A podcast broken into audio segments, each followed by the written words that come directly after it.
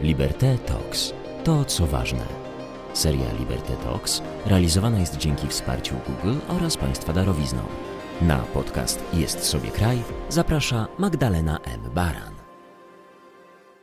Jeśli bliskie są Ci liberalne idee, przyłącz się do nas i wesprzyj naszą misję na wspierajliberte.pl. Tylko dzięki Twojej pomocy będziemy w stanie utrzymać stałą działalność. Witaj na pokładzie.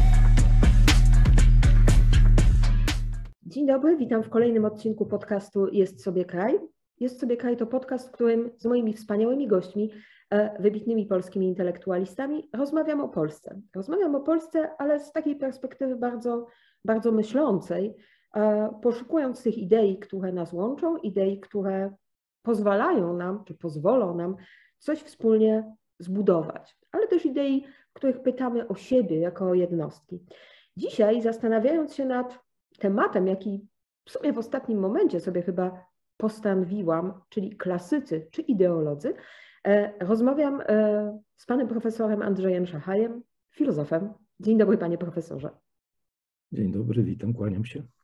Panie profesorze, kiedy przygotowywałam się do tego podcastu, to przekopałam trochę mm, nie tylko pańskich książek, ale też artykułów, które pan profesor napisał, niekoniecznie tylko i wyłącznie naukowych. Jest taki artykuł mm, opublikowany 11 lat temu prawie. 1 sierpnia 2011 hmm. roku e, w Gazecie Wyborczej artykuł, w którym pan profesor mówi tak. Dlaczego ci, którym bliskie były ideały liberalne, pozwolili na E, na zmonopolizowane sposoby myślenia o liberalizmie, doktrynie wewnętrznie bogatej, zróżnicowanej, tym, którzy reprezentowali tylko jedną uproszczoną wersję. Jak można było dopuścić do kompromitacji idei, która stanowiła jedno z najcenniejszych w naszym dziedzictwie kulturowym? Pomyślałam, że to jest myśl, od której ja chcę zacząć i trochę zapytać pana profesora, mm, ja wiem, że to pytanie, które pan profesor zadał, jest retoryczne, ale, ale trochę chciałabym wyciągnąć, no właśnie, jak to się stało, że ten liberalizm e, stał się tak mocno zawłaszczony i stał się mm, bardzo jednowymiarową chyba jednak w Polsce opowieścią. I sam chciałbym wiedzieć, bo to, no to by trzeba zrobić takie badania mm, z zakresu troszkę historii myśli politycznej w Polsce, ale też historii społecznej Polski, prawda? No to się stało po 1989 roku, no kiedy niewątpliwie y, wraz z narodzinami kapitalizmu w Polsce liberalizm okazał się konieczny i potrzebny, bo to jak pani doskonale wie, no jest to idea, która, czy idea, zbiór idei, które towarzyszą kapitalizmowi od bardzo dawna. I, I tutaj żadnego zdziwienia być nie powinno. Natomiast to trafiło na niedobry okres, moim zdaniem, ponieważ e, w obrębie liberalizmu zachodniego no, dominowały idee, które później zostały nazwane neoliberalnymi. I jednocześnie te idee neoliberalne one były wcielane w życie w różnych sferach życia ekonomicznego na Zachodzie. I to był taki moment, kiedy wydawało się, że e, Zachód wynalazł jakiś patent na E, dobre życie, dobre społeczeństwo, świetną gospodarkę, e, kiedy, no zresztą o tym mówili ekonomiści amerykańscy, na przykład nie, spodziewa, nie spodziewali się już żadnych załamań gospodarczych, żadnych problemów. Wydawało się, że to wszystko jest tak wspaniale ustawione i tak doskonale się kręci po takiej rzeczywiście bardzo efektywnej epoce lat 80. na Zachodzie, no, że nie próbowano krytykować tej doktryny, ani też nie próbowano szukać dla niej jakichś alternatyw, ponieważ wydawało się, że ona jest patentem na jakąś taką ekonomiczną i społeczną doskonałość. I teraz myśmy weszli ze swoją transformacją dokładnie w ten e, moment, kiedy owa myśl neoliberalna była w pewnym sensie u szczytu. To już niektórzy twierdzą, że to już powolutku było widać, że coś tu nie gra, prawda? Ale no jednak myśmy poszli za tym entuzjazmem Zachodu, e, no i e, wydawało się nam również w Polsce, że wraz z tą ideą neoliberalną myśmy odkryli jakiś fantastyczne i niepodważalne lekarstwo na wszystkie kłopoty, prawda? Zatem tu nie było zbyt wiele krytyki, nie było zbyt wiele namysłu, raczej było pójście za pewnym trendem. I to było i, i w sferze ideowej bardzo wyraźnie widoczne, no i w sferze konkretnych rozstrzygnięć o charakterze ekonomicznym. Także no tak trochę trafiliśmy w, w, w, ten czas, który no, wydaje się generalnie zaowocował jednak bardzo poważnymi problemami, ale później, bo na początku lat 90. jeszcze nie było widać, do czego to zmierza i rzeczywiście można powiedzieć, że krytyka tego podejścia trochę była akademicka, bo, bo zdawało się, że to się wszystko fantastycznie układa i będzie się to układało zawsze, prawda? Zawsze. A neoliberalizm był w gruncie rzeczy taką uproszczoną wersją liberalizmu, zbiorem bardzo prostych przekonań, jeśli nie prostackich, no niestety, tak to trzeba ująć. Tak. No i dlatego fantastycznie, no jakoś trafiał pod strzechy, bo tu nie trzeba było jakiegoś głębokiego namysłu, jakiegoś, wie pani, no bardzo gruntownego przygotowania. Tu wystarczyło uchwycić się kilku haseł i sloganów e, tej myśli neoliberalnej i po prostu pójść za nimi. Także i, I to było dosyć oczywiste i dosyć naturalne, ale jednak w latach 90. już y, zaczęły się kłopoty i bardzo wyraźne rysy na tym obrazie. No i ja nawet nie mam, kłopo- nie mam y, jak gdyby wielkich pretensji do polskich liberałów, że oni na początku tak bardzo zawierzyli tej wersji neoliberalnej, ale mam potężne pretensje, że tak długo trzymali się tej wersji, nawet wtedy, kiedy było widać, że ona prowadzi do wielu aspektach do bardzo niekorzystnych zjawisk. Zatem, no i tak generalnie wydaje mi się, że, że polscy liberałowie w ogóle nie rozliczyli się jak gdyby ani ideowo, ani też i politycznie z tą epoką. Mhm. I to jest jakiś ciężar, który no, przytłacza polski liberalizm. A jednak ten krach neoliberalizmu okazał się też zabójczy dla liberalizmu w ogóle, bo mm, no, ta doktryna jednak, która jak powiedziałem i będę się tego trzymał, jest bardzo cenna i absolutnie nie zasługuje na ten los no jest w bardzo poważnych tarapatach, bardzo poważnych tarapatach i no i to jest jednak kłopot z nierozliczenia się liberałów z tą epoką naiwności, bo ja to tak określam. Tam było strasznie dużo różnych naiwnych rzeczy w tej doktrynie neoliberalnej. No i teraz jak się tak poczyta na przykład Miltona Friedmana, który był ojcem jakimś takim ideowym tej doktryny, prawda, to widać jak to jest nie, niezwykle pełne uproszczeń, jak to jest takie powierzchowne bardzo, prawda? Bo o ile w przypadku Fryderyka Hayeka e, to jest e, jednak głębokie, wyrafinowane bardzo intelektualnie, filozoficznie, można z nim się nie zgadzać, ale to jest bardzo poważny myśliciel.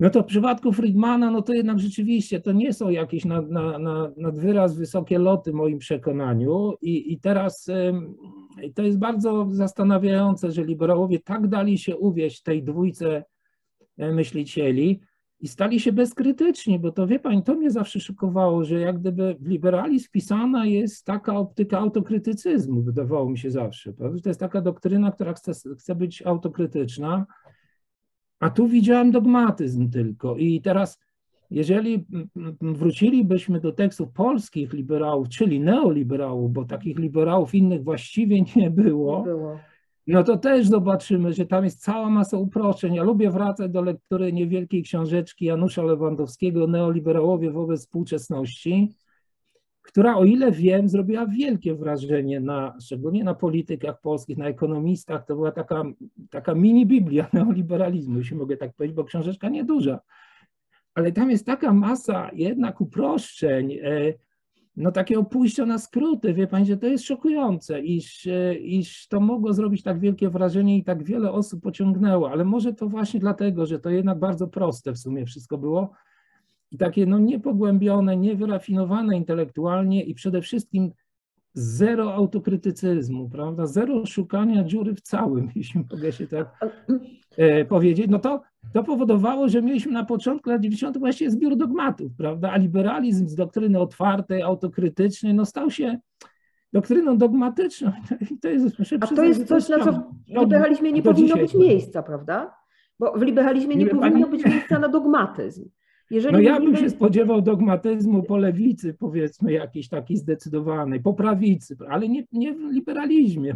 To jednak doktryna, która zawsze wydawała mi się wyrafinowana intelektualnie, jakaś taka autokrytyczna, otwarta i jak najdalsza od dogmatyzmu. A tu się nagle okazało, liberalizm może być dogmatyczny, prawda?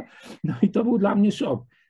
Ja to stopniowo odkrywałem, jak już odkryłem w, w całości, no to zacząłem o tym pisać. Tak? Kiedy w ogóle zacząłem, e, zabrałem się za pisanie tekstów publicystycznych, bo wcześniej zajmowałem się wyłącznie nauką i nie bardzo chciałem wchodzić w publicystykę. Ja myślę, że mamy taki, taki moment, że, że chyba ta publicystyka nas po prostu to na marginesie, ona nas trochę dopada. Nie wiem, ale to, to, to jakby zostawmy, na, zostawmy już na marginesie. Aż pan profesor przywołał kilka wątków, których e, ja tak czy inaczej planowałam, planowałam się złapać. E, może zacznijmy, nie, może zacznijmy jednak od Hayeka. Może zacznijmy od Hayeka, bo rzeczywiście to rozpięcie między Hayekiem a Friedmanem e, wydaje się być jednym z takich bardzo, bardzo znaczących.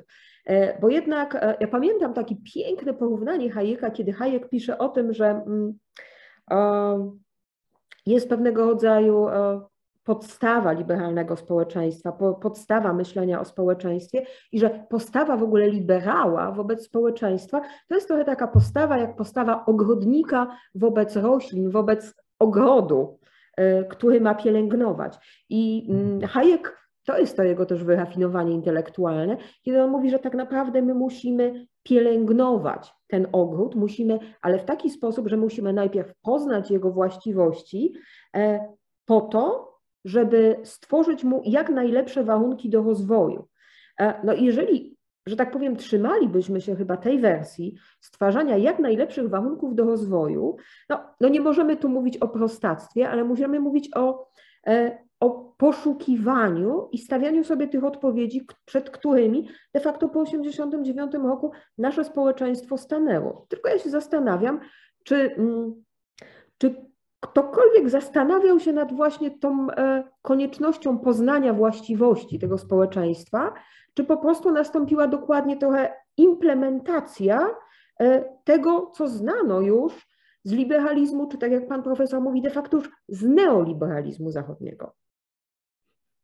No myślę, że nie było żadnych pogłębionych e, badań czy namysłów polskich liberałów nad stanem polskiego społeczeństwa, bo raczej zbiór takich stereotypów, wie pani, przesądzeń, właściwie uprzedzeń, prawda, no tu wciąż zawsze przypominam sobie kategorię homo sovieticus, tak, którą tak. tak jakoś szermowano na lewo, na prawo.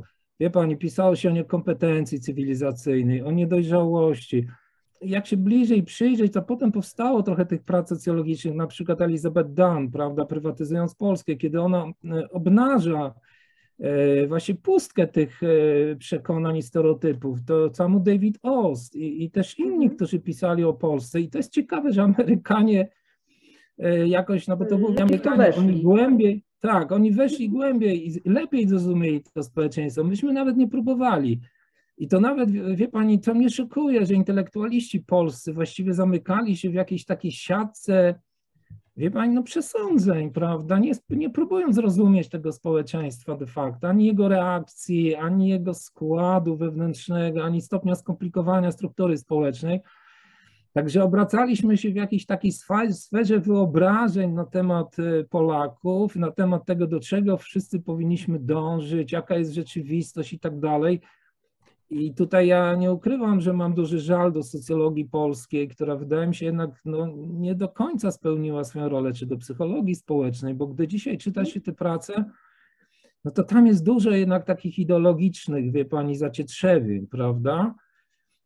I tutaj wydaje mi się, że był pewien problem i potem, kiedy liberałowie no, jednak stracili władzę, jakoś tak rząd dusz też, no to byli właśnie zaskoczeni, zszokowani. Dlaczego i skąd? No stąd, że nie bardzo rozumieli, społeczeństwo polskie, bo tak nie bardzo próbowali chyba zrozumieć, prawda? Mam takie wrażenie.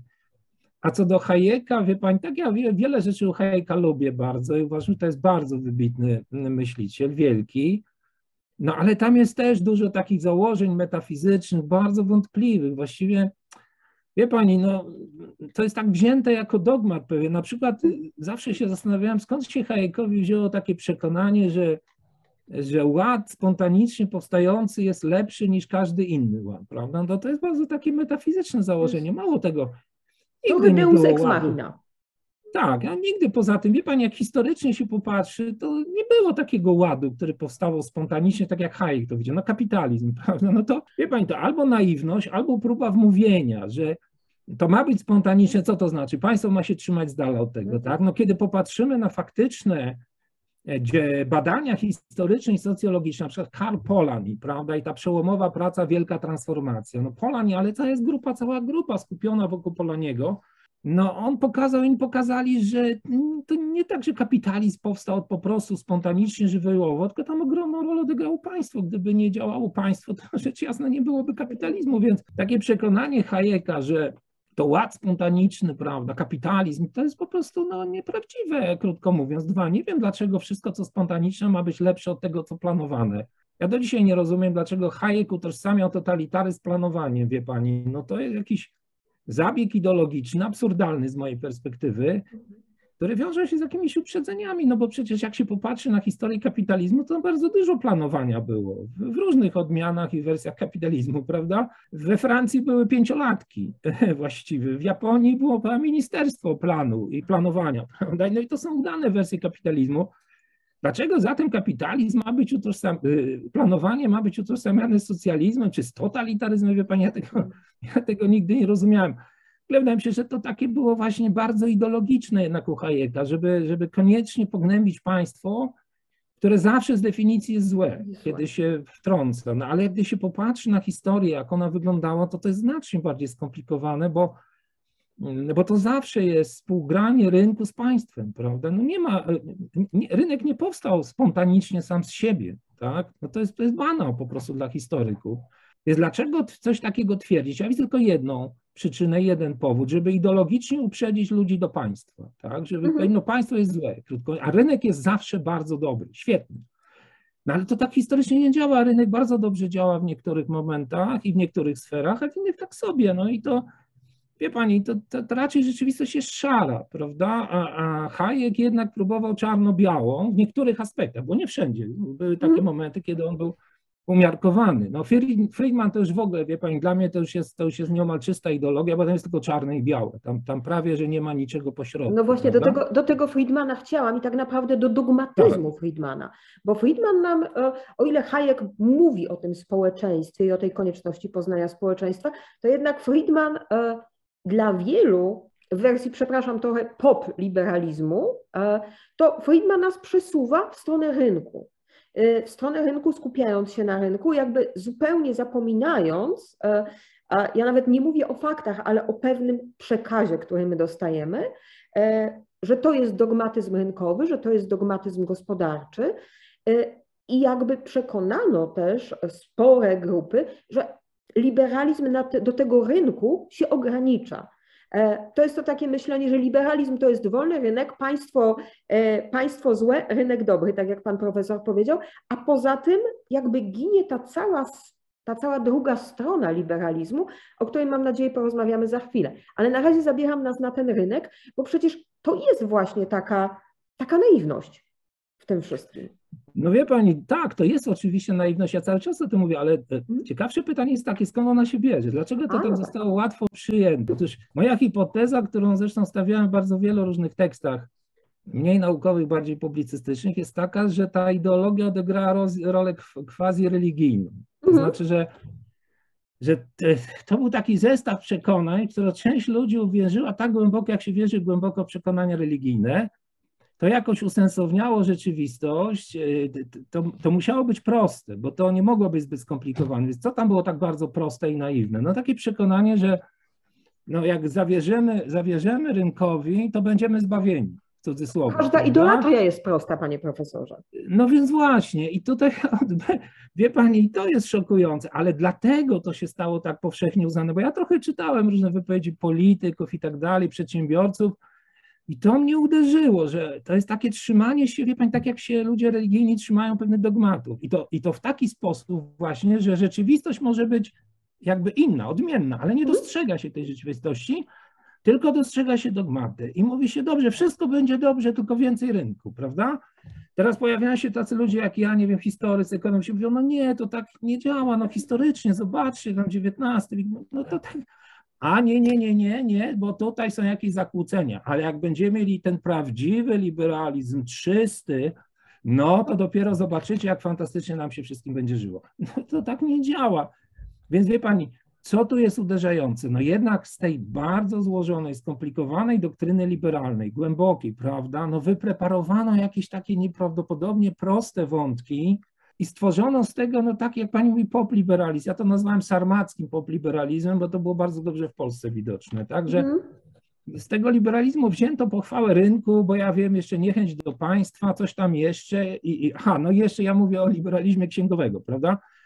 Czyli takie przekonanie, że ten jest liberałem, kto pilnuje budżetu. No wie pani, no to z punktu widzenia historii, myśli politycznej, ale też historii po prostu Zachodu, no to już jest wręcz czasami żenujące, przyznam szczerze, ale ja próbowałem trochę rozmawiać z ludźmi, którzy prezentowali te stanowisko. Wie pani, to naprawdę się nie dało, bo to była tak głęboko zinternalizowana wiara, Mhm. że miałem takie wrażenie, że jak gdyby zabrać tym ludziom wiarę w tak rozumiany liberalizm, to by się im się świat zawalił, prawda? Więc wie pani, na tym liberalizm polski, nie tylko polski, no jechał przez dziesięciolecia, co w dużej mierze przyczyniło się jednak do jego, no przynajmniej częściowej klęski, prawda? Myślę, że do jego, do jego bardzo dużej klęski, do tej klęski też będę chciała wrócić, bo to jest ten moment, który gdzieś później Marcin Król e, który był jednym zresztą z moich nauczycieli tego, tego liberalizmu polskiego, powiedział potem, no jednak byliśmy głupi, ale do tego za moment. E, bo chcę, pan profesor o dogmatach, był jeszcze kolejny dogmat, który tak naprawdę pojawia się pod koniec lat 80., e, kiedy kończy się zimna wojna, no i e, tak naprawdę lata 90. pojawia się koniec historii Fukuyamy. I Fukuyama mówi wprost, że koniec zimnej wojny to tak naprawdę będzie pewien krańcowy punkt ideologii, ideologicznej ewolucji, on mówi dokładnie ludzkości. I tak naprawdę on mówi o tym, że nastąpi moment uniwersalizacji demokracji liberalnej jako ostatniej formy rządów. Tylko jeżeli popatrzymy na to, no właśnie, pan profesor podnosi brwi aż do góry, e, tylko jak popatrzymy na tym, co się dalej wydarza, no to mm, wydarzyło i wydarzyło się i wyszło inaczej. To nie tylko w Polsce. No tak, wie pani, no ta narracja Fukuyama, on był jednym z neokonserwatystów amerykańskich, jak pani mhm. wie, to to jest nazwa na neoliberalizm amerykański, bo tak. tam jest duże zamieszanie terminologiczne, ja to zostawię, bo trzeba by długo tłumaczyć, o co chodzi, prawda? Tak no więc ci neokonserwatyści amerykańscy, no to byli w gruncie rzeczy ci, którzy później się nazywał generalnie w skali światowej neoliberałami, mhm. prawda? No i to było takie właśnie, wie pani, tak jak rozmawiamy o tej quasi, quasi religijności tego podejścia, no to taki pomysł na koniec historii też jest typowy dla podejścia, wie pani, religijnego, prawda? Mhm. Że oto no mamy taki, taki właściwie stan... Potrzebujemy apokalipsy i tego, co przychodzi po niej. No tak, ale potem już mamy wieczny pokój, jak pisał no Kant, prawda? Bo, bo mamy już wszystko poukładane. No to już ogromna naiwność. Taka troszkę amerykańska, wie pani, tak między nami mówiąc, bo Amerykanie przy całym swoim wyrafinowaniu, no mają, nawet intelektualiści, no mają pewną skłonność do, do naiwności, prawda? Ale wie pani, no za tą naiwnością stał pewien przekaz bardzo silny ideologiczny. Nie próbujcie czegoś innego, prawda? Mhm. Nie szukajcie już innych dróg. Nie, to jest najlepszy świat, na jakim Żyjemy, wie pani, to mało, że Hegel się ukrywał za Fukuyamą, bo on oczywiście o tym pisał i przyznawał się, ale tam był Leibniz także, prawda, że żyjemy najlepszym z możliwych światów i właściwie w związku z tym nie ma sensu poddawać tego światu, e, świata krytyce, czy też próbować szukać lepszego świata, prawda? Więc to miał być taki cios no, we wszystkich tych, którzy powiedzieli, no może, może i czasami jest nieźle, ale to jeszcze nie jest to o co chodzi, prawda? Także to był element całej takiej ideologicznej opowieści, która się y, w Stanach Zjednoczonych w latach 70. narodziła, jakby tak utrwaliła w latach 90. No i to wszystko było spójne. Dlatego też tak wiele osób się dało uwieść. No i też intelektualiści trochę chyba zawiedli, bo tak za dużo, szczególnie ekonomiści w moim przekonaniu, to jakoś tak dramatycznie w tej chwili z perspektywy czasu wypadają, bo, bo tam bardzo niewiele było tego odejścia od ortodoksji, prawda? Zresztą jak się popatrzy na historię Nagrody Nobla, ona jest niezwykle pouczająca. Przez y, prawie 20 lat dostawali te nagrody wyłącznie zwolennicy neoliberalizmu w ekonomii. To pokazuje, jak bardzo ta doktryna stała się hegemoniczna, prawda? W Stanach Zjednoczonych, na Zachodzie, no a potem w Polsce, no bo, bo to była absolutna hegemonia przez dłuższy czas. Także no tak, no to jest, dla, dla mnie to jest kolejny element tej układanki i kolejny dowód na taką jakąś niebywałą naiwność e, historiozoficzną Fukuyamy i, i całego tego, wie pani, ruchu neoliberalnego, prawda? Tak, myślę o tym, e, o tym polskim liberalizmie, który gdzieś nam się tutaj, gdzieś nam tu wyskakuje i pewnie za chwilę nam już wyskoczy do końca. Pan profesor mówi, tak, ja mówię o pop, pan profesor mówi o sarmackim popliberalizmie. Bardzo mi, bardzo mi to w tym momencie weszło, bo to jest, zastanawiam się, czy to są te wszystkie mm,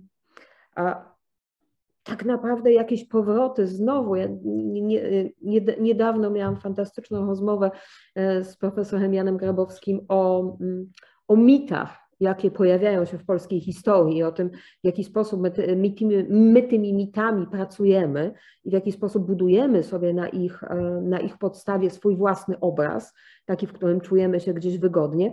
I myślę, że e, no, tu gdzieś mamy, to Przecież Polak zawsze był tolerancyjny, przecież Polak zawsze, e, no przecież myśmy mieli e, liberum veto, tak naprawdę mieliśmy, mówiąc e, w takim skrócie, takie, takie absolutne rupta co chceta, które nazwaliśmy wolnością. Pan profesor przywołał homo sovieticusa i ja mimo wszystko wrócę, skoro, skoro, skoro już jesteśmy przy, powiedziałabym, profesorze, który przyjmował mnie na studia, bo to był profesor Józef Tischner i który gdzieś mnie akurat do tej filozofii w ogóle przyciągnął wiele, wiele wiele lat temu, na tyle lat temu, że kobiety nie powinny w ogóle wspominać takich rzeczy, e, to jednak to był przecież nieszczęsny dar wolności. No i co myśmy z nim mieli zrobić? Kiedy sobie samym pojęciem wolności nie poradziliśmy i ono zostało na różne sposoby gdzieś zagospodarowane, głównie jednak skupiając się jak sądzę, na tych kwestiach ekonomicznych, bo my e, możemy powiedzieć, że generalnie liberał to jest ktoś przywiązany do podstawowych wartości, takich jak wolność słowa, jak podział władzy, jak ochrona praw jednostki, no a tak dalej, e, i tak dalej, i tak dalej. Tymczasem myśmy się przesunęli tak w ekonomię, trochę za sprawą e, jednak tego, że utożsamiliśmy w ogóle liberalizm e, liberała e, z Leszkiem Balcerowiczem. I to było podstawowe chyba w Polsce skojarzenie, prawda? I w tym się to zamykało, że jakby zapomnieliśmy o tym, że liberalizm również daje szansę innym aktorom sceny politycznej. No tak, wie pani, no ja użyłem tego pojęcia sarmacki nie przypadkiem. Dlaczego? Dlatego, że Pani, ja się zastanawiałem, skąd się to wzięło, że ten neoliberalizm tak jak w masło wszedł w Polsce, prawda? Że to tak jakoś gładko poszło, z takim wielkim entuzjazmem. Doszedłem do wniosku, że to jednak polska historia za to odpowiada, że my mamy w dziejach no jednak takie doświadczenia, które jakoś pasują do tego przekazu neoliberalnego, uproszczonego ogromnie liberalizmu, takiego, no ja mówię, prostackiego, co tu kryć. Wie pani, bo bo to jest właśnie co, w takiej prostackiej formie to jest takie potwierdzenie wolność Tomku w swoim domku, prawda? No tutaj masz własność prywatną, na przykład masz kawałek ziemi i rób co chcesz, prawda? Bo to twoje, tak? No jak to się sąsiadom nie podoba, a to, nie, to cię nie obchodzi, nie powinno interesować, bo to jest twoje i koniec. Prawda? Więc ten taki, taki kult, wie pani, indywidualizmu, trochę skłaniającego się ku anarchizmowi, ta niechęć do państwa, wie pani, to sobie państwo takie, ten, ta pogarda dla innych, bo ona też była wpisana mhm. w ten mhm. przekaz neoliberalizmu, prawda? Bo jak co, no nie udało ci się, to jesteś słaby, tak? To, to jest twoja wina, bo, bo jak wie pani, każdy kowalem swojego losu, więc to się za tym oczywiście kryła pogarda, wręcz manifestowana w latach 90. i 2000 wobec mhm. tych, którym się nie udało, prawda? No wie, wie pani, to się wszystko składa na taki dosyć jednak smutny obraz tego naszego, tej naszej tradycji, y, gdzie jest dużo egoizmu, takiego wie pani, no co tu kryć, prawda? I braku zrozumienia dla państwa i dla wspólnoty, moim zdaniem, paradoksalnie, prawda?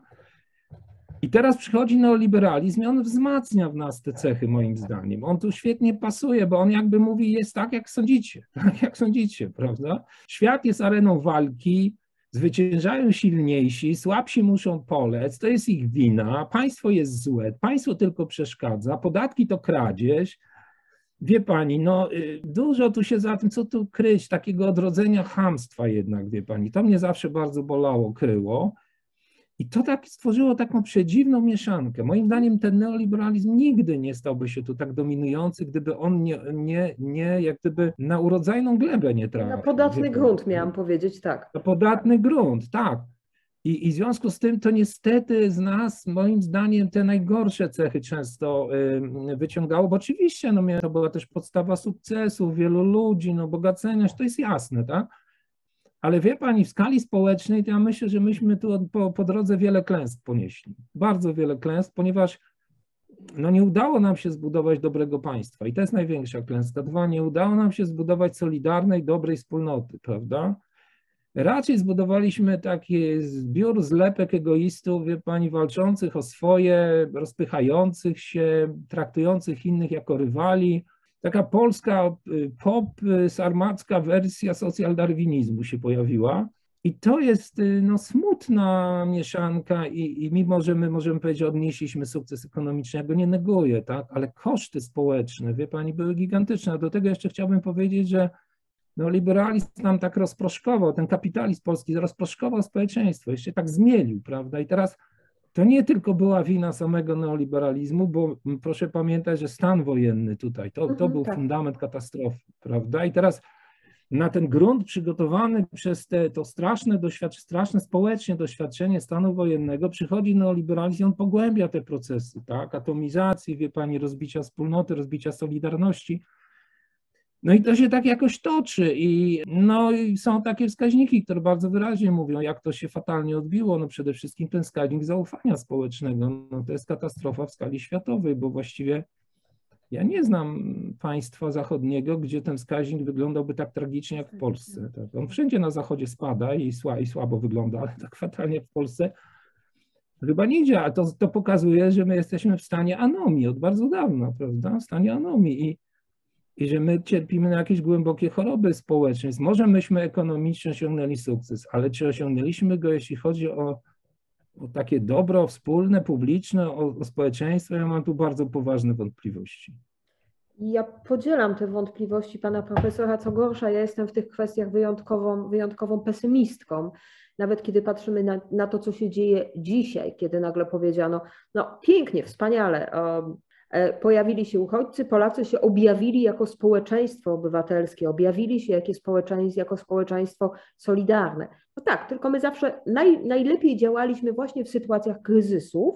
Poza tym to jest też taka być może, być może w tym momencie trochę, trochę krzywdzące będzie to, co powiem, ale e, my się bardzo, chociaż może nie, my się zapalamy, po czym ten zapał e, w nas bardzo, bardzo szybko stygnie. Myślę, że to jest ten zapał też do, do powiedzenia, że gdzieś na początku tych lat 90., tak, tu absolutna racja, że ten, e, to wzmożenie, które, wy, e, które wywołała Solidarność w roku 80., zostało absolutnie zgaszone stanem wojennym. I, I to też ten moment, kiedy myśmy nie, nie wytworzyli, mm, ja uparcie się tego trzymam, że myśmy de facto nie wytworzyli wspólnoty, bo nie nauczyliśmy się, ale nie tylko się nie nauczyliśmy, ale na pewnym poziomie nie byliśmy zainteresowani sobą nawzajem. I może, może tu jest nasz problem. Pewnie tak, wie pani, ale się wydaje, że, bo żeby, ja chciał być dobrze zrozumiany. To nie jest tak, że my Polacy cierpimy na jakieś nieusuwalne skazy charakterologiczne. Prawda? Nie, nie, no jasne nie. Bardzo dużo dobrych rzeczy jest w nas i to się na przykład teraz pięknie pokazujemy, na co nas stać w momencie wojny, prawda, mm. na Ukrainie. Natomiast ja jednak się upieram przy tym, że system taki, to, to co jest, wie Pani, tym systemem ekonomicznym, społecznym, to nas jednak kształtuje, to jednak może wzbudzać nas to, co dobre, ale może pobudzać nas to też to, co złe. I tutaj no winie jednak ten wprowadzany w Polsce system, że on w wielu aspektach raczej pobudza moim zdaniem w nas to, co nie najlepsze. I mm, wie pani, mm, ja uważam, że to zresztą jest fenomen jakiś nieprawdopodobny, bo ja jestem z pokolenia Solidarności, wie pani, to jest dla mnie doświadczenie formacyjne. Byłem bardzo młodym człowiekiem i byłem zaangażowany w ten ruch jakoś, może nie nadzwyczajnie, byłem zresztą za młody, może zbyt mało odważny, ale ale byłem i to jest moje, to jest moje doświadczenie. Ja do dzisiaj nie rozumiem, jak myśmy mogli ten mm, taki potencjał, ten, wie pani, taki moralny majątek roztrwonić tak strasznie, prawda? Jak musieli dokonać takiego zwrotu? Zresztą nikt na świecie tego nie rozumie. I, i to jest taki fenomen, który do dzisiaj badają socjologowie, zastanawiają się, jak to możliwe, że Polacy byli tak solidarni, tak pokazali fantastycznie takie wspólno, umiejętność wspólnotowego działania i w ogóle takie nastawienie na wspólnotowość, bo to było typowe, prawda? A potem poszli w tak straszną rozsypkę i stali się społeczeństwem egoistów walczących zażarcie ze sobą, nie lubiących się za mhm. bardzo, tak? moralnie zachowujących się różnie, tak bym to delikatnie określił, tak? trochę tracących kompas moim zdaniem moralny, to jest fenomen, wie pani, to jest fenomen. I teraz y, tu, tu, warto by się zastanowić, no gdzie wina, tak? Kto zawinił, dlaczego? No i to oczywiście jakieś tam próby są podejmowane, analiz takiej historii społecznej Polski, gdzie następował zwrot, y, to jednak jak to, wie pani, trwało troszkę, bo to było rozciągnięte w czasie, to też nie tak od razu, prawda? Ta, te nasze prospólnotowe i solidarne działania upadły. Proszę pamiętać, ile było, jak wiele było strajków w latach 90., jednak był sprzeciw. To też nie jest tak, że to się obywało kompletnie bez sprzeciwu, prawda? Był No, ale myśmy zostali jako- duże niezrozumienie iluś, e, iluś działań, iluś reform. Wie pani, no tak, ale to niezrozumienie to one trochę wynikało z tego, że no, wie pani, no mówiono nam, że budujemy kapitalizm. Dobrze, ale jak, skąd my znaliśmy kapitalizm? No z amerykańskich filmów. Amerykańskich filmów. Tak. I teraz no, mówimy, dobrze, no jak to ma być taki kapitalizm, to fajnie, no bo te filmy fajne takie, wie pani. No i, no i żeśmy tak, no ale ja trochę chcę nas usprawiedliwić, no skąd mieliśmy wiedzieć, prawda? No nie mieliśmy tej wiedzy, nikt nam nie powiedział, raczej tworzono przed nami różne mity, różne takie, wie pani, wizje, jeszcze te filmy amerykańskie do tego. No i tak daliśmy się uwieść, no zresztą, wie pani, no to i dobrze, żeśmy kapitalizm budowali, bo to nie tak, żebym powiedział nie, trzeba było się trzymać starego albo jakiś inny system budować, tylko uważam, że trochę entuzjazmu było w tym za dużo, bo mm, przy okazji, żeśmy pewne rzeczy prześlepili, prawda? To znaczy, krótko mówiąc, jak każdy system ekonomiczny, społeczny, kapitalizm ma bardzo poważne plusy, ale ma też bardzo poważne minusy. Minusy. A myśmy przez dziesięciolecia tylko myśleli, no okej, to tylko plusy, a minusy szybko przeminą i tak dalej. No to nie jest takie proste, prawda? No i tu niestety liberałowie mieli wielki udział w tym uśpieniu e, nas wszystkich, Mhm. e, w takim, takiej drzemce dogmatycznej, wie pani. I tu mam ogromny żal do liberałów. Jeszcze na koniec tylko tej wypowiedzi krótkie powiem dlaczego. Bo ja, który jakoś tam przez lata uważałem się za bliskiego liberalizmowi, pisałem na przykład wiele tekstów do przeglądu politycznego w Gdańsku, Mm, spotykałem się z liberałami, rozmawiałem, tak?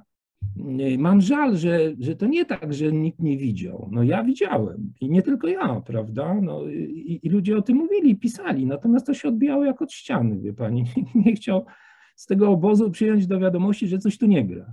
Ja próbowałem, naprawdę. Ja miałem nawet przyjaciół polityków, wie pani, którym próbowałem tłumaczyć, że z tego obozu liberalnego, słuchajcie kochani, no liberalizm dobrze, ale to, to, to nie takie proste wszystko, to jest naprawdę bardziej złożone, to, to nie można tak.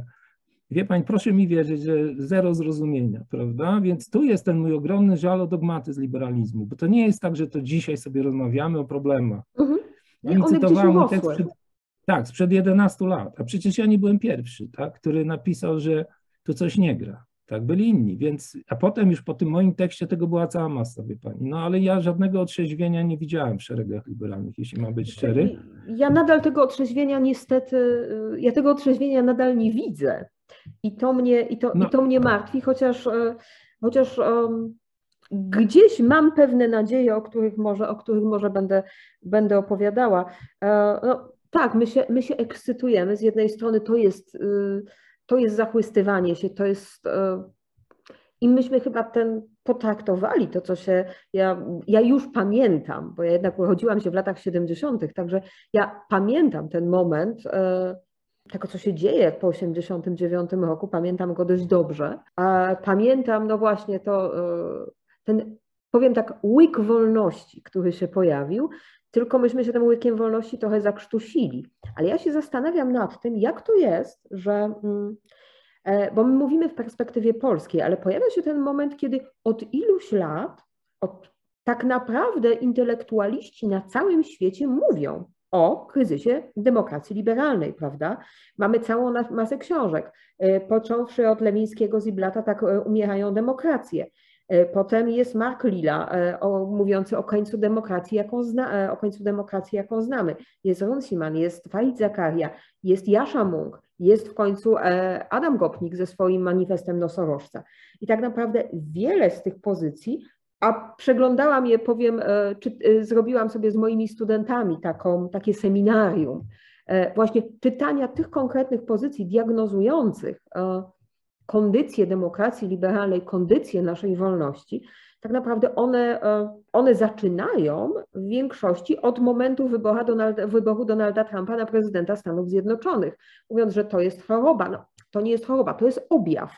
To jest objaw pewnej choroby i też pytanie, w jaki sposób, może co tą chorobę nam wyzwoliło.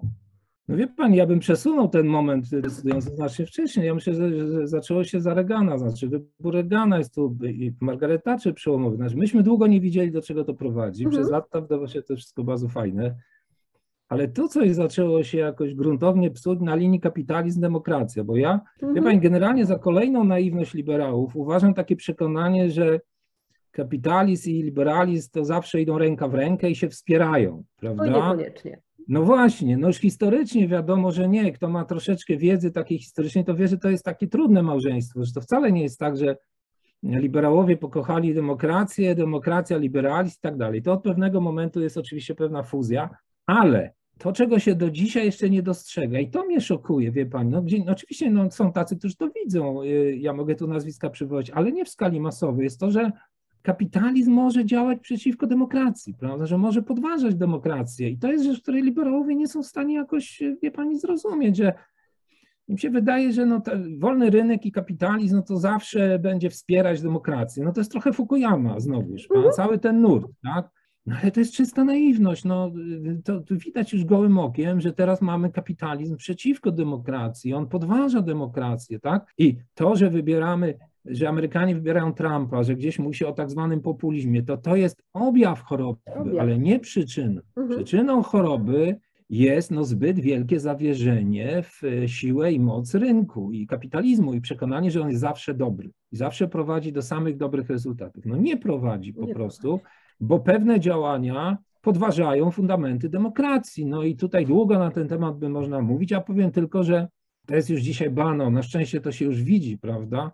Że rozwój tych wielkich korporacji amerykańskich, no on jest bardzo niebezpieczny, bo ostatecznie, to zresztą wprost mówią wodzowie, by tak już baronowie Krzemowi z Doliny Krzemowej, on podważa demokrację i, i tutaj jak się nie wierzy, to trzeba posłuchać i poczytać wywiady z tymi panami, bo to z reguły są panowie, co oni mówią o demokracji amerykańskiej, jak oni widzą przyszłość, no to są przerażające rzeczy, prawda? I teraz wie pani, to co mnie fascynuje, że liberałowie nie potrafią dostrzec tego, że tak często uwielbiany przez nich wolny rynek, bo kochają jednocześnie wolny rynek i demokrację, że jednocześnie ów wolny rynek może podważyć demokrację. Mało tego, wie pani, ja bym poszedł dalej, że na przykład takie wartości liberalne jak autonomia, jedną z są absolutnie w zagrożeniu w tej chwili w związku z ekspansją e, cyfrowego kapitalizmu, tak, czy kognitywnego kapitalizmu, proszę panią. W związku z tym, ja o tym zresztą wielokrotnie pisałem, obowiązkiem liberała dzisiaj jest krytykować tę wersję kapitalizmu, która jest w imię ideałów liberalnych. No ale wie pani, no jak się to mówi, no, no jak można krytykować? Przecież te wielkie korporacje powstały w wyniku działania wolnego rynku. No a jak powstały w wyniku działania wolnego rynku, to są w To znaczy, że są liberalne i są dobre, tak? No, tak. Zresztą, no, Milton, wie pani, mamy błędne Milton Friedman, jak mu zarzucano, przecież już w czasach Friedmana byli tacy wątpiący, mówili, no zaraz, zaraz, proszę pana, no ale to, co pan y, mówi, no to jest e, pochwała tworzenia się monopoli na przykład. No bo Friedman napisał, no tworzą się monopole w porządku, no wolny rynek okay. zdecydował, prawda? A przecież była cała tradycja wielkoamerykańska i nie tylko, że należy walczyć z monopolami, bo są złe. No i teraz wie pani, no i to samo z Doliną Krzemową, no jeśli my powiemy, wolny rynek ma zawsze rację, no to trzeba powiedzieć, no dobra, no to te korporacje są wspaniałe i niech się dalej rozwijają. Tyle tylko, że zapomnimy wtedy o demokracji, bo jak uczy historia, za potęgą ekonomiczną idzie chęć bycia potęgą polityczną, tak? I jak się czyta, wie pani jeszcze raz, te wywiady, niektóre są przerażające, to widać, jakie są intencje y, tych ludzi, którzy kierują wielkimi korporacjami cyfrowymi w Stanach Zjednoczonych. Oni po prostu marzą o władzy politycznej, prawda? Chcą użyć swoich narzędzi do tego, żeby demokrację podważyć i wprowadzić coś na kształt kapitalizmu totalitarnego. Prawda? I to jest już ewidentne w tej chwili. To jest coś, o czym dokładnie myślę, bo zupełnie niefilozoficznie. E, czytałam nie tak dawno, to też jest tekst e, który ma już ponad 10 lat, 2010 rok, kiedy tym razem pisarz Mario Vargas Llosa pisze tak: Jeżeli jestem liberałem, to dlatego, że wierzę w wolność polityczną, a nie dogmatyzm ekonomistów. Liberalizm jest e, elastyczną doktryną i oznacza dla mnie przede wszystkim tolerancję, ideę współistnienia w wolności, to znaczy podstawową zasadę demokracji, a przede wszystkim ochronę przed przemocą. Wszelki dogmatyzm i i tu chyba bym właśnie powiedziała o tym dogmatyzmie ekonomicznym, ale też o dogmatyzmie, bo to, do czego ja też czytałam trochę tych wywiadów z, przepraszam, baronami do, Doliny Krzemowej, mm -hmm. bo jakoś tak, tak, tak, tak, tak trochę o nich myślę, to jest dokładnie taki dogmatyzm, który może stać się źródłem przemocy i bardzo specyficznego rodzaju autorytaryzmu. No tak, wie pani, no jeśli brać seria trzeba, sławną książkę Szoszany Zubow o kapitalizmie i inwigilacji, o, tak. prawda? Tak no to już dawno mamy za sobą ten etap. To znaczy, no, wciąż to jakoś do, nie dociera do, do większej, większej e, ilości ludzi, ale przecież my już jesteśmy inwigilowani, już to są takie quasi totalitarne zapędy. E, I wie pani, to się stało, więc to już jest wszystko jasne. To jest bardzo dobrze opisane, bo po tej książce Szoszany Zubow była cała lawina publikacji, to się jest na rynku polskim tego pełno, mhm. która właśnie pokazuje te zagrożenia, tak? No i yy, wie pani, no to teraz bądź, co to znaczy być liberałem w obliczu tych zagrożeń? No jednak zastanowić się, czy ta wersja kapitalizmu, która doprowadziła do tych zagrożeń, to rzeczywiście była ta wersja najlepsza, prawda? I tu Loza ma, Loza ma rację, że, ta, że liberalizm nie sprowadza się do, do dogmatyzmu ekonomicznego, jakiejś doktryny ala Milton Friedman czy, czy Hayek. Tym bardziej, wie pani, to jeszcze pozwolę sobie powiedzieć, że jak się popatrzy na historię liberalizmu, to przecież ona jest bardzo wielowątkowa. To ja, ja, cały czas mówię, dlaczego liberałowie upierają się, że jest tylko liberalizm e, w stylu Herberta Spencera, powiedzmy Friedmana czy Hayeka i tam czasami się do tego dołącza Locke'a, bo mówi się, o Locke to klasyczny liberalizm. No, Ojciec, nie tak. do końca, no spokojnie, tak? No ale po drodze był John Stuart Mill przecież, to jest inna wersja liberalizmu, tak? Potem był nowy liberalizm brytyjski, w ogóle w Polsce nieznany. I, tak. i przecież mhm. tak, no to są fantastyczni myśliciele, którzy mieli wielki wpływ na historię społeczną Anglii, dlatego że to oni w gruncie rzeczy położyli podwaliny pod ideę państwa socjalnego w Anglii, mhm. prawda? Tak.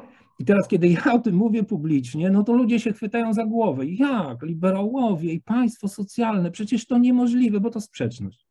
No nie jest to żadna sprzeczność, no po prostu liberalizmy są różne, i ten angielski akurat doprowadził do powstania państwa socjalnego w Anglii. No, i, i, to partia liberalna zrobiła, jak pani pamięta, Lord Beveridge, Beveridge w 1942 roku napisał swój y, słynny raport. I to było takie postawienie kropki na D, jeśli chodzi o państwo socjalne. Więc to nie jest tak, że, że liberałowie z definicji muszą być wrogami państwa socjalnego. Bo właściwie dlaczego? Wie pani, to tylko dlatego, że się stworzy szereg takich dogmatycznych przekonań, co do tego, czym jest państwo socjalne i dlaczego ono jest B. No, Albo dlaczego mamy ten pani... zestaw przekonań, który ja nazywam e, liberalizmem w wersji basic. E, czyli taki basic, który nam mówi, e, liberalizm to jest, przepraszam, absolutna, absolutne panowanie rynku, absolutna wolność jednostki, wolność Tomku w swoim domku i brak tak naprawdę poszanowania czy brak troski o potrzeby tych, którzy są najbardziej upośledzeni. No mnie w tym momencie odzywa się Rawls za pleców, który mówi, no halo, halo, ale jednak jeżeli komponujemy umowę społeczną, to komponujemy ją tak, żeby interesy tych najbardziej upośledzonych, nie lubię tego tłumaczenia, ale, ale tak to jednak jest przetłumaczone, były zabezpieczone. Kimkolwiek będziesz w tym społeczeństwie, to masz się w nim znaleźć. A u nas tego zupełnie nie ma i dlatego liberalizm jest liberalizmem, przepraszam, z diablą twarzą. No tak, no ale wie pani, no ale kto zawinił znowu? No przecież Rawls był obecny i, i, i, nawet przykłady polskie są już stare. Dlaczego liberałowie nie czytali Rawlsa? Dlaczego czytali tylko Friedmana i Hayeka? No nie, nie rozumiem tak, tego. Ja czytam Rawlsa. No nie pani, ja tak, ale ja no mówię, tak. wie pani, bardziej o tych liberałach bliskich polityce, prawda, mm. którzy mówią, no my tworzymy partię liberalną na przykład, tak, my jesteśmy liberałowie, bo tu już rozmawiamy o polityce, bo Oj tak. wie pani, intelektualiści, specjaliści oczywiście tak, ale tu chodzi o to, co, co wpływało na poglądy polityków, bo oni decydowali, ekonomistów, decydowali mm. o naszych losach społecznych. No nie Rawls, tylko właśnie Friedman i Hayek. I wie pan, nie nowy liberalizm brytyjski, tylko raczej ta tradycja wręcz libertarianizmu amerykańskiego, prawda? I to jest szokujące, ale to też, wie pani, to pokazuje, że jednak no niektórzy intelektualiści, którzy tam mieli pewne wpływy, no tak średnio się zasłużyli, jeśli chodzi o to wewnętrzne bogactwo liberalizmu, prawda? No to jednak trzeba by troszeczkę obwiniać niektórych, że to, to było takie jednostronne jednak, wie pani, więc no mało taki zróżnicowany ten liberalizm polski był. Właściwie on y, przez wiele lat był jednoznaczny w tym, tak, taki wie pani, w przekazie tym, który trafiał do polityków, no bo to też jest kwestia skomplikowania, złożenia i prostoty. No Friedman jest prosty, po prostu, tak? Te tak. idee są proste. No, Rawls nie. Rawls wie pani, co pani doskonale wie, to jest wyrafinowana filozofia, złożona, skomplikowana.